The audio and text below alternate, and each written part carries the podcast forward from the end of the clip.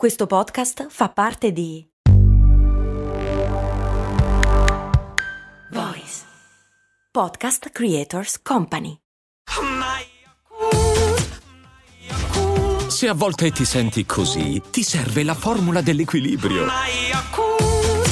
Yakult Balance, 20 miliardi di probiotici LCS più la vitamina D per ossa e muscoli.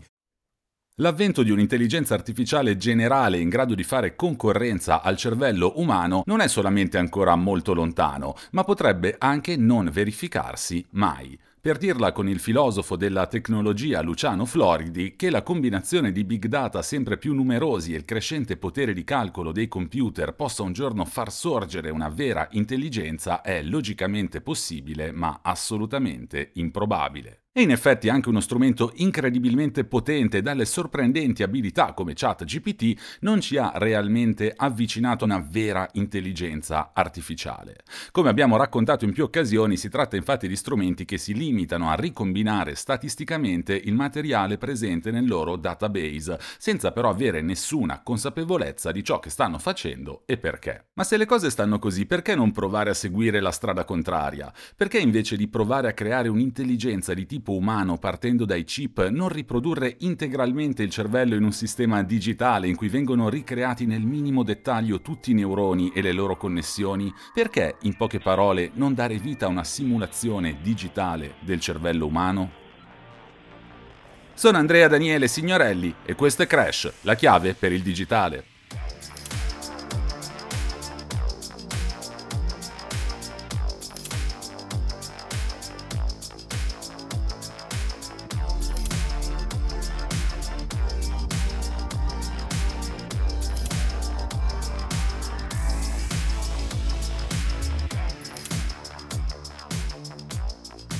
Per riuscire in questa impresa non si può che iniziare dalla mappatura del cervello umano, qualcosa a cui stanno lavorando con alcune differenze progetti scientifici come lo Human Brain Project finanziato dall'Unione Europea o la Brain Initiative statunitense.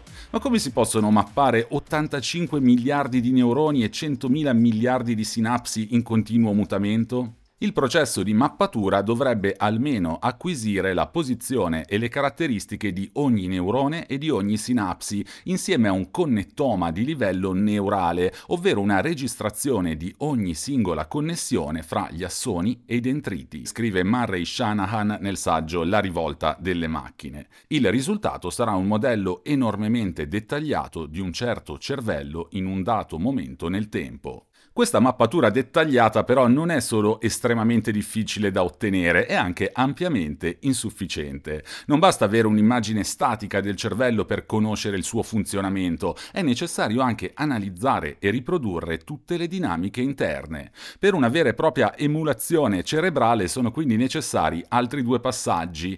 La seconda fase del processo, scrive sempre Shanahan, consiste nell'utilizzo del modello per costruire una simulazione in tempo reale della dell'attività elettrochimica di tutti quei neuroni e delle connessioni tra essi.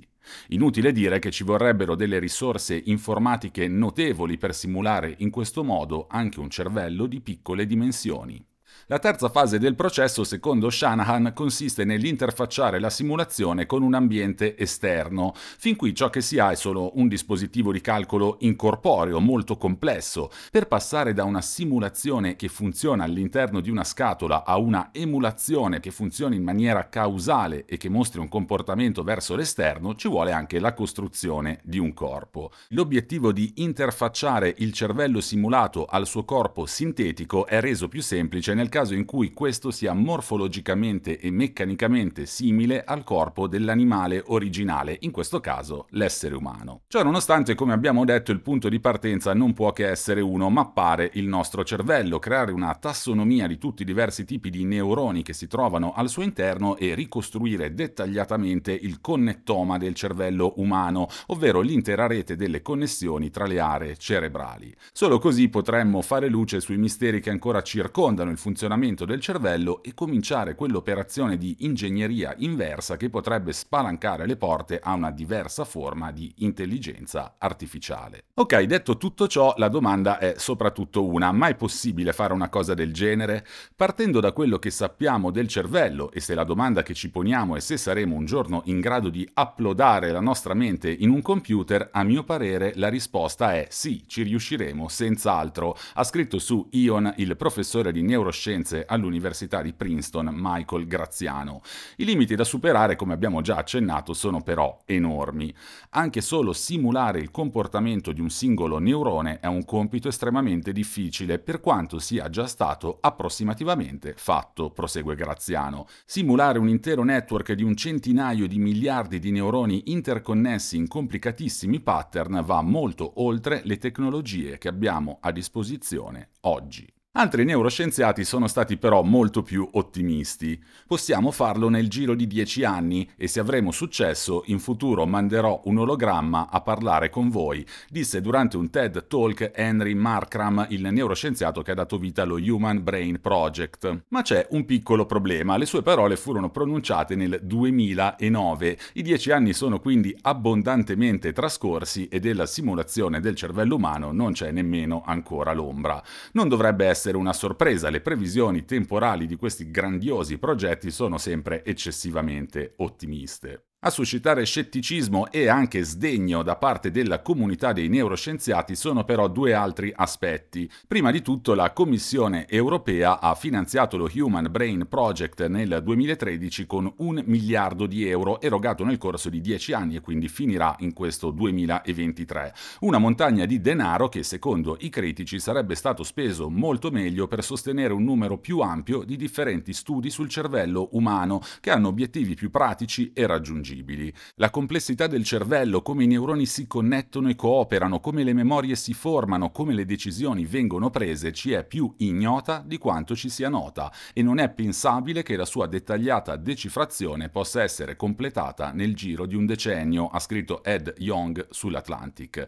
È già abbastanza difficile mappare e creare un modello dei 302 neuroni del verme C. elegans. Lasciamo perdere quanto sia complesso farlo con gli 86 miliardi di neuroni neuroni che si trovano nel nostro cranio. Che la strada da percorrere sia ancora molto lunga lo dimostra un'altra iniziativa sostenuta da Markram, il Blue Brain Project, grazie al quale nel 2015 si è riusciti a simulare digitalmente 30.000 neuroni di un ratto, vale a dire lo 0,15% del suo cervello. Nonostante i passi avanti siano molto più lenti del previsto, queste prime conquiste potrebbero comunque segnalare come si sia sulla giusta strada per arrivare a una riproduzione del della mente e successivamente scoprirne anche i segreti. Oppure no.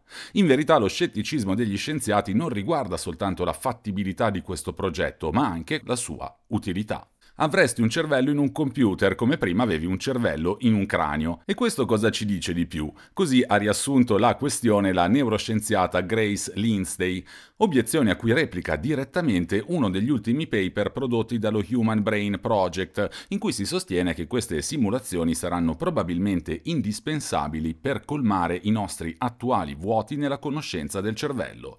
Gli scienziati oggi possono osservare il comportamento dei neuroni e studiare il comportamento di un intero intero organismo, spiegano gli autori, ma hanno bisogno delle simulazioni se vogliono comprendere a fondo come il primo influenzi il secondo. Questa replica non ha però convinto la comunità di esperti per le ragioni spiegate da Adrienne Fairhall, neuroscienziata dell'Università di Washington. Cosa potremmo imparare da un cervello privo di corpo messo in un vaso virtuale, disconnesso dagli occhi, dalle orecchie e dagli arti? Tutte queste critiche sono state raccolte in una lettera aperta inviata alla Commissione europea già nel 2014 da oltre 800 neuroscienziati, lamentando come lo Human Brain Project non fosse un progetto ben concepito e come non dovrebbe dovrebbe essere al centro delle neuroscienze europee. Critiche che non sono cadute nel vuoto visto che un comitato della Commissione europea ha in seguito chiesto al progetto di ripensare il proprio lavoro e di suddividerlo in un certo numero di attività a cui vengano date le giuste priorità.